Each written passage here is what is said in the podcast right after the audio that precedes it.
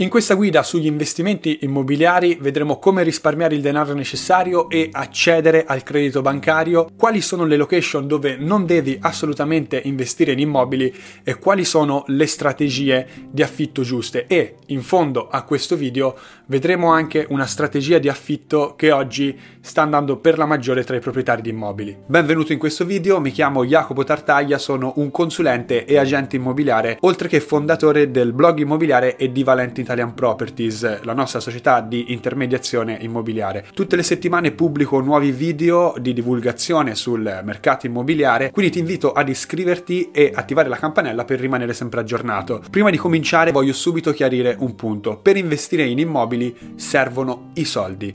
Poi possiamo sicuramente parlare di come ottimizzare il tuo investimento, come utilizzare meno denaro proprio, liquidità propria possibile e quindi andare a limitare l'impatto economico del tuo investimento, ma pensare che si possa investire in immobili senza soldi è pura utopia.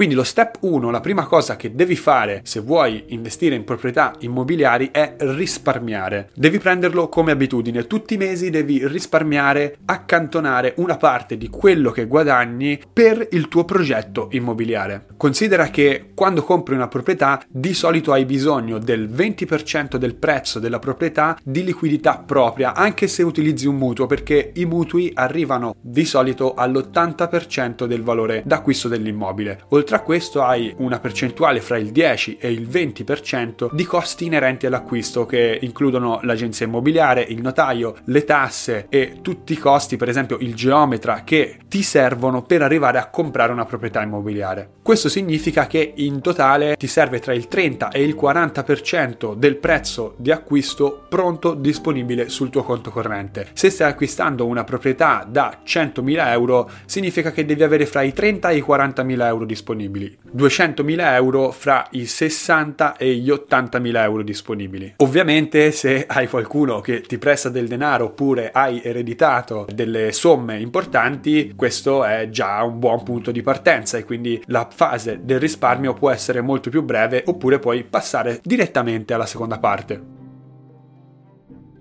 Il secondo step è l'apprendimento. Lo puoi fare anche mentre stai risparmiando i soldi che ti servono. Online trovi veramente di tutto, puoi leggere articoli, guardare video, e quindi ti ricordo di guardare tutti i video del mio canale. Una cosa molto utile che puoi fare è se conosci qualcuno che fa investimenti immobiliari, comincia a passare del tempo con lui o con lei. Prendici un caffè, vai a cena fuori, magari offrigli una cena e magari comincia a seguirlo, a dargli una mano anche nei suoi investimenti. Lui sicuramente sarà felice e tu potrai imparare tante cose utili. Un discorso a parte va fatto per i vari corsi e seminari. Io non dico che non debbano essere fatti corsi e che i corsi siano assolutamente inutili, ma devi selezionare bene quali corsi stai acquistando. Per questo ho creato una community su Patreon dove puoi trovare tutte le guide per investire in immobili che si aggiornano ogni settimana con nuovi contenuti, i file che utilizzo per valutare e cercare gli investimenti immobiliari, le fonti che utilizzo per tenermi sempre informato e una volta al mese fare faremo una video call con me dove potremo parlare direttamente di investimenti, mercato immobiliare e potrai farmi tutte le domande che vuoi. Per accedere a Patreon trovi il link in descrizione a questo video.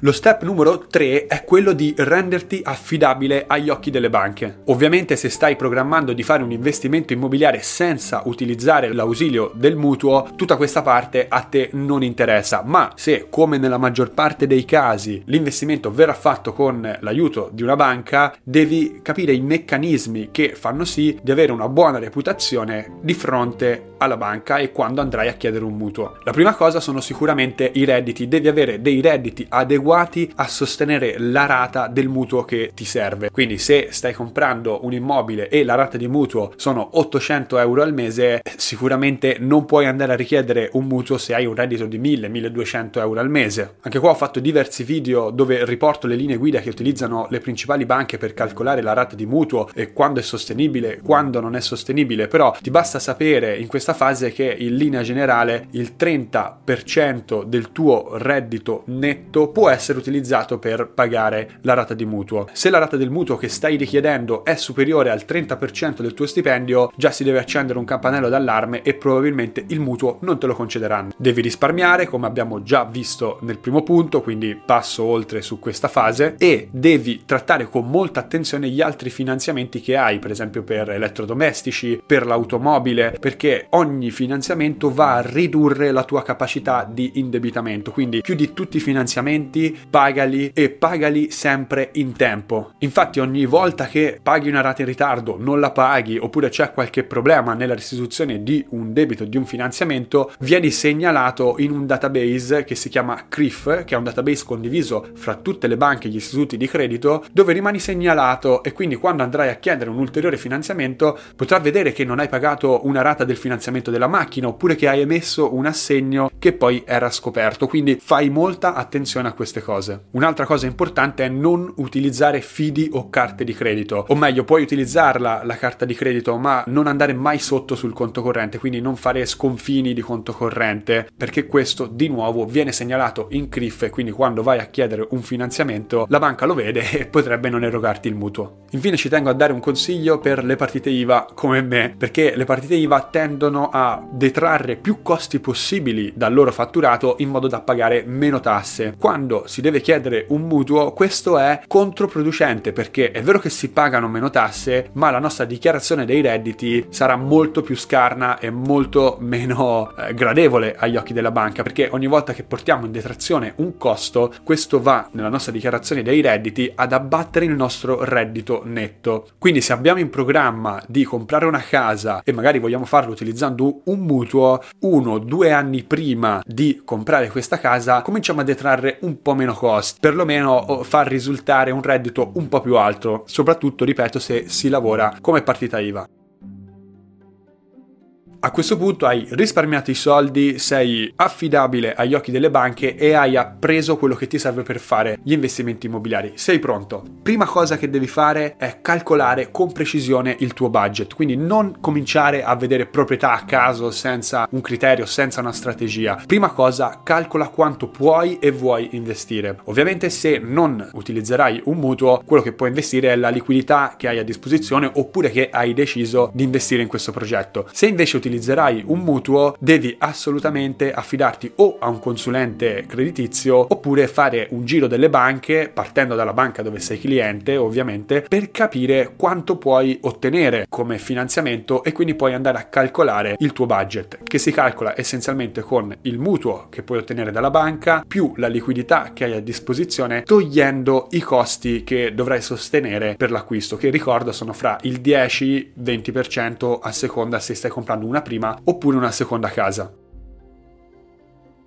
A questo punto puoi iniziare a cercare l'immobile perfetto per il tuo investimento. Stabilisci le caratteristiche indispensabili e le caratteristiche desiderabili del tuo investimento immobiliare e fallo con in testa il tuo reddito futuro, quindi non stabilire il tipo di immobile che stai cercando in base ai tuoi gusti, in base alle tue esigenze, ma pensa al target a cui dovrai affittare quell'immobile. La cosa più importante da definire è la dimensione della casa e il numero di stanze. In questo caso ci sono due cose fondamentali che devi tenere in considerazione. La prima è il budget. Ovviamente non puoi spendere più del tuo budget, quindi la dimensione della casa è limitata dal budget budget che hai a disposizione. La seconda cosa che devi tenere in considerazione sono gli immobili che sono già disponibili sul mercato degli affitti e che tipo di immobili sono. Faccio un esempio concreto. Prendiamo per esempio il mercato degli affitti brevi di Milano. Come puoi vedere da questo grafico che ho ricavato da AirDNA, la maggior parte degli alloggi disponibili ha una stanza. Questo significa che se noi andassimo ad acquistare un immobile che ha più di una stanza, andremmo a colpire una fascia di mercato che è poco rappresentata sul mercato mercato degli affitti brevi e quindi avremo una concorrenza molto più bassa. E se noi abbiamo un appartamento con due o addirittura con tre camere, quando una persona ha bisogno di quell'appartamento con tre camere avrà poca scelta, il nostro appartamento e poco altro. E se invece andiamo su appartamenti più piccoli, quindi ad una stanza, avremo una concorrenza molto più elevata. Questo criterio vale anche per gli affitti a lungo termine, quindi puoi fare un giro sui vari portali immobiliari e capire se sono a disposizione appartamenti con una stanza, due stanze, tre stanze e andare a prendere quella fascia che è meno rappresentata e andare a cercare sul mercato libero degli acquisti degli immobili che rispondano a quelle caratteristiche. Abbiamo parlato anche in un altro video di come trovare la proprietà perfetta, te lo linko qui sotto e anche qui sopra, così gli puoi dare uno sguardo. Inoltre ti ricordo che con la mia azienda forniamo un servizio di property finding che ti aiuta dalla ricerca della proprietà perfetta fino al rogito, includendo anche la due diligence, quindi il controllo documentale sull'immobile, la contrattualistica, contratto preliminare proposta, la trattativa e tutto quello che serve per fare un corretto investimento immobiliare. Se vuoi avere più informazioni puoi contattarci dai recapiti che trovi in descrizione a questo video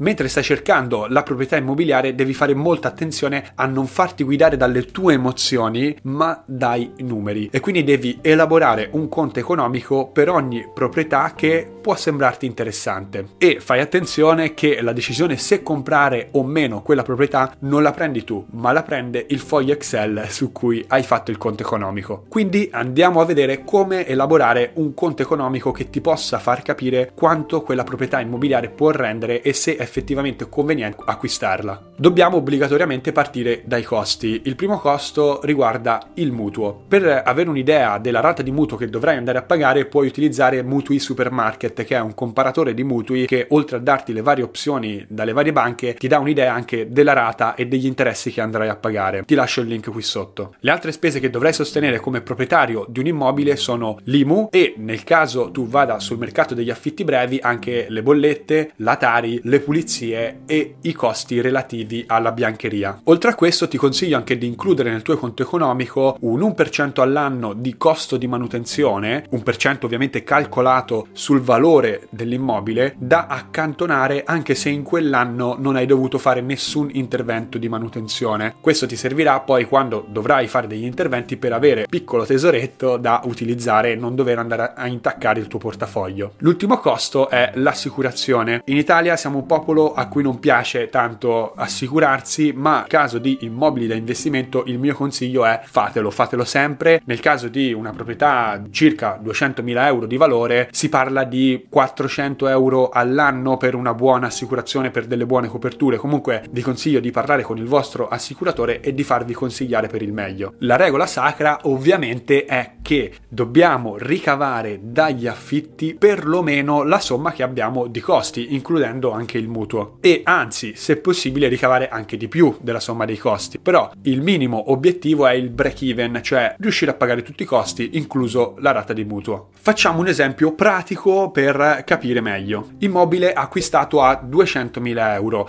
Avremo per il 10% di costi 20.000 euro di costi inerenti all'acquisto, quindi investimento totale 220.000 euro. La nostra liquidità che abbiamo investito nell'operazione sono 60.000 euro, quindi il 20% del del prezzo più il 10% di costi relativi all'acquisto. Il resto è stato finanziato dalla banca, quindi circa 160.000 euro. Utilizzando Multi Supermarket ho calcolato che più o meno la rata si attesta fra i 700 e i 710 euro al mese, inclusivi di quota capitale e interessi. Consideriamo l'IMU, quindi l'imposta municipale per la proprietà immobiliare, circa 1000 euro all'anno, ovvero 85 euro al mese, la manutenzione 2000 euro l'anno, l'1% del valore della proprietà, quindi 100 67 euro al mese, bollette e altri costi di gestione della proprietà immobiliare, ripeto, solo nel caso di brevi, quindi nel caso di affitto a lungo termine non avrete questa voce di costo, circa 400 euro al mese, assicurazione 35 euro al mese. E quindi arriviamo a un totale di spese mensili pari a 1387 euro al mese. Adesso possiamo andare a capire quanto può rendere quella proprietà immobiliare. Arrotondiamo i costi a 1400 euro mensili per fare un calcolo un po' più semplice. A questo punto dobbiamo capire quanto possiamo ricavare dagli affitti di quell'immobile. Le tecniche sono un po' diverse a seconda se si parla di affitti a lungo termine oppure di affitti a breve termine, ma in maniera molto semplificata dobbiamo capire quanto possono rendere e dobbiamo andare a vedere sui portali relativi a quel tipo di affitto quanto sono gli affitti nella zona. Nel caso degli affitti a lungo termine termine possiamo utilizzare gruppi Facebook, eh, possiamo utilizzare immobiliare.it, idealista, casa.it dove troviamo immobili simili al nostro e cerchiamo di capire più o meno a che prezzo vengono affittati. Nel caso degli affitti brevi invece andremo a guardare Booking, Airbnb, VRBO per capire quanto è l'affitto a notte in quella zona. Dovremo poi moltiplicare l'affitto medio per immobili simili al nostro in quella microzona per l'occupazione media perché ovviamente negli affitti brevi non avremo mai un'occupazione del 100%, avremo sempre dei giorni durante l'anno in cui l'immobile rimane vuoto, quindi dobbiamo assolutamente considerare questa quota. Consideriamo per farla abbastanza semplice che andiamo a ricavare 1600 euro all'anno. Questo significa che ogni mese abbiamo un cash flow positivo, cioè soldi che ci rimangono in tasca, di 200 euro. Avevamo 1400 di costi e ne abbiamo 1600 di ricavi. Può sembrare poco, ma se andiamo a considerare la liquidità investita, quindi andiamo a calcolare il cash on cash return, cioè il ritorno economico basato sulla liquidità che noi effettivamente abbiamo investito, ovvero 60.000 euro, arriviamo a capire che c'è un rendimento del 4%, ovvero 2.400 euro all'anno, 200 per 12 di cash flow, che diviso per 60.000 e moltiplicato per 100 ci dà una resa del 4%. Può sembrare sempre poco, ma già vi dico che non sono tanti gli investimenti che al netto dei costi danno un 4% di resa, ma adesso avviene la magia. In questo anno, oltre ad aver ottenuto 200 euro al mese di cash flow, abbiamo anche pagato tutte le rate di mutuo. Questo significa che abbiamo pagato circa 700 euro al mese alla banca. Ora, la cosa importante da capire è che quei 700 euro non sono effettivamente un costo, o perlomeno non completamente, perché quei 700 euro includono quota di interessi, quindi il guadagno della banca che è effettivamente un costo per noi, e una quota capitale che va ad abbattere il capitale che dobbiamo poi restituire alla banca, quindi va ad abbattere il nostro debito. Gli interessi abbiamo visto che è un costo, quindi quelli sono effettivamente soldi che noi spendiamo. La quota capitale invece va ad aumentare il nostro patrimonio. Il patrimonio infatti è la differenza fra attività e passività. L'attività è l'immobile, la passività è il debito che abbiamo sull'immobile. Se noi andiamo a ridurre la passività, il nostro patrimonio netto aumenta. Sempre per fare un calcolo semplicistico consideriamo che la rata di 700 sia divisa fra 200 euro di interessi, costo, e 500 euro di quota capitale, quindi soldi che vanno ad aumentare il nostro patrimonio netto. Se prendiamo questi 500 euro di quota capitale, cioè aumento di patrimonio ogni mese, e li moltiplichiamo per 12 troviamo 6.000 euro, ovvero un aumento del nostro patrimonio netto di 6.000 euro ogni anno. Sommati ai 2.400 di cash flow, quindi 200 euro al mese, otteniamo 8.400 euro di guadagno annuali. Sempre considerando la liquidità investita, quindi il cash on cash return, gli 8.400 euro si trasformano a questo punto in un magico 14% di ritorno sul capitale investito. Ovviamente questo investimento immobiliare potrebbe essere stato fatto anche senza il mutuo e in questo caso il cash flow sarebbe molto maggiore, quindi avremo più soldi in tasca, nello specifico non avremo i 700 euro di rata ogni mese, quindi oltre ai 200 euro di cash flow positivo dobbiamo andare ad aggiungere 700 euro al mese. In totale quindi un investimento di questo tipo senza l'aiuto di un mutuo genererà un cash flow di 10.800 euro all'anno, ma l'investimento è stato di 220.000, quindi 200 più i costi inerenti all'acquisto ed è stata tutta liquidità propria, quindi se andiamo a calcolare il cash on cash return, in questo caso è molto più basso, si attesta intorno al 5%. Queste considerazioni vanno sempre fatte perché la nostra razionalità ci potrebbe portare a pensare che sia conveniente fare un investimento senza il mutuo perché ci rimangono più soldi in tasca, ma se andiamo effettivamente a considerare anche il patrimonio netto, come abbiamo fatto in questo caso, capiamo che non è sempre così e in molti casi è comunque conveniente utilizzare un mutuo anche se abbiamo la liquidità disponibile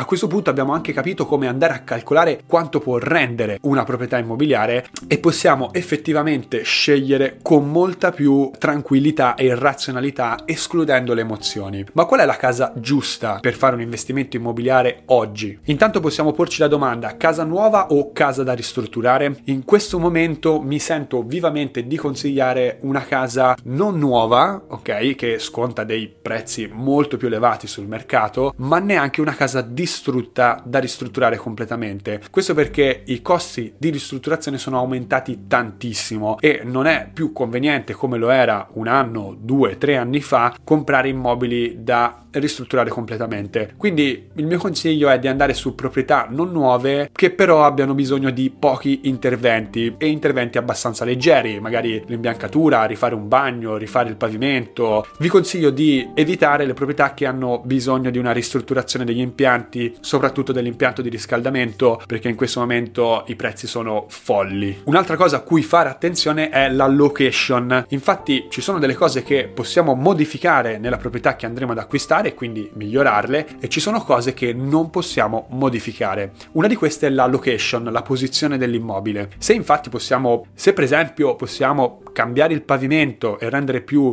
bello il nostro immobile, più appetibile, possiamo cambiare i sanitari nel bagno e quindi renderlo più moderno, non possiamo cambiare la posizione dell'immobile. Se l'immobile è in una zona degradata della città, vicino ad una discarica, sono cose su cui noi non possiamo fare assolutamente niente e quindi tutte queste cose fanno sì che il nostro immobile sia meno appetibile anche sul mercato degli affitti, ma soprattutto in ottica di una exit futura, quindi quando andremo a rivendere quell'immobile o quando lo vorremmo fare per altre esigenze, potremmo avere qualche difficoltà in più. Quindi fate molto attenzione a dove si trova l'immobile. Un altro fattore è l'esposizione, per esempio, quindi un immobile buio, freddo, umido perché si trova esposto a nord, sono cose che, su cui non potete fare assolutamente niente e quindi sono sicuramente da preferire immobili che hanno una buona esposizione, una buona illuminazione. Infine, l'ultima domanda che ci possiamo porre è che tipo di strategia dobbiamo utilizzare per andare ad affittare il nostro immobile.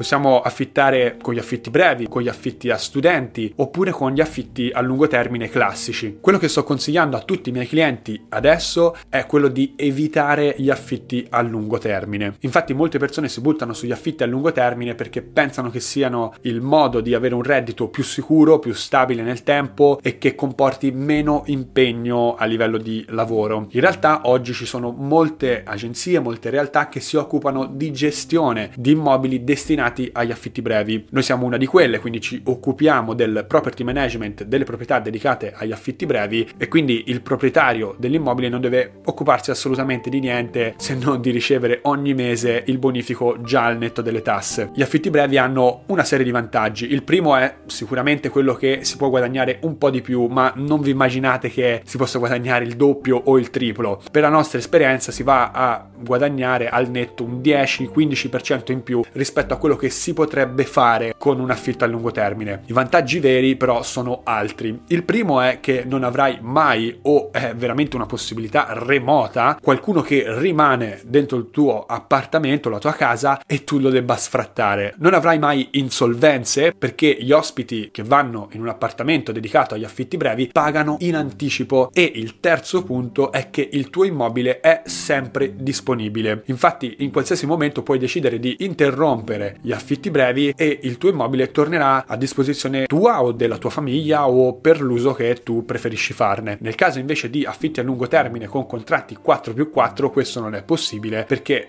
lo si può fare solo una volta ogni 4 anni. Il video è venuto un po' lungo ma credo che ci siano tantissime informazioni che possono esserti utili. Magari fammi sapere anche qualche tua esperienza personale e ti ricordo di mettere mi piace a questo video, iscriverti al canale, almeno ci possiamo vedere la prossima volta. Ciao!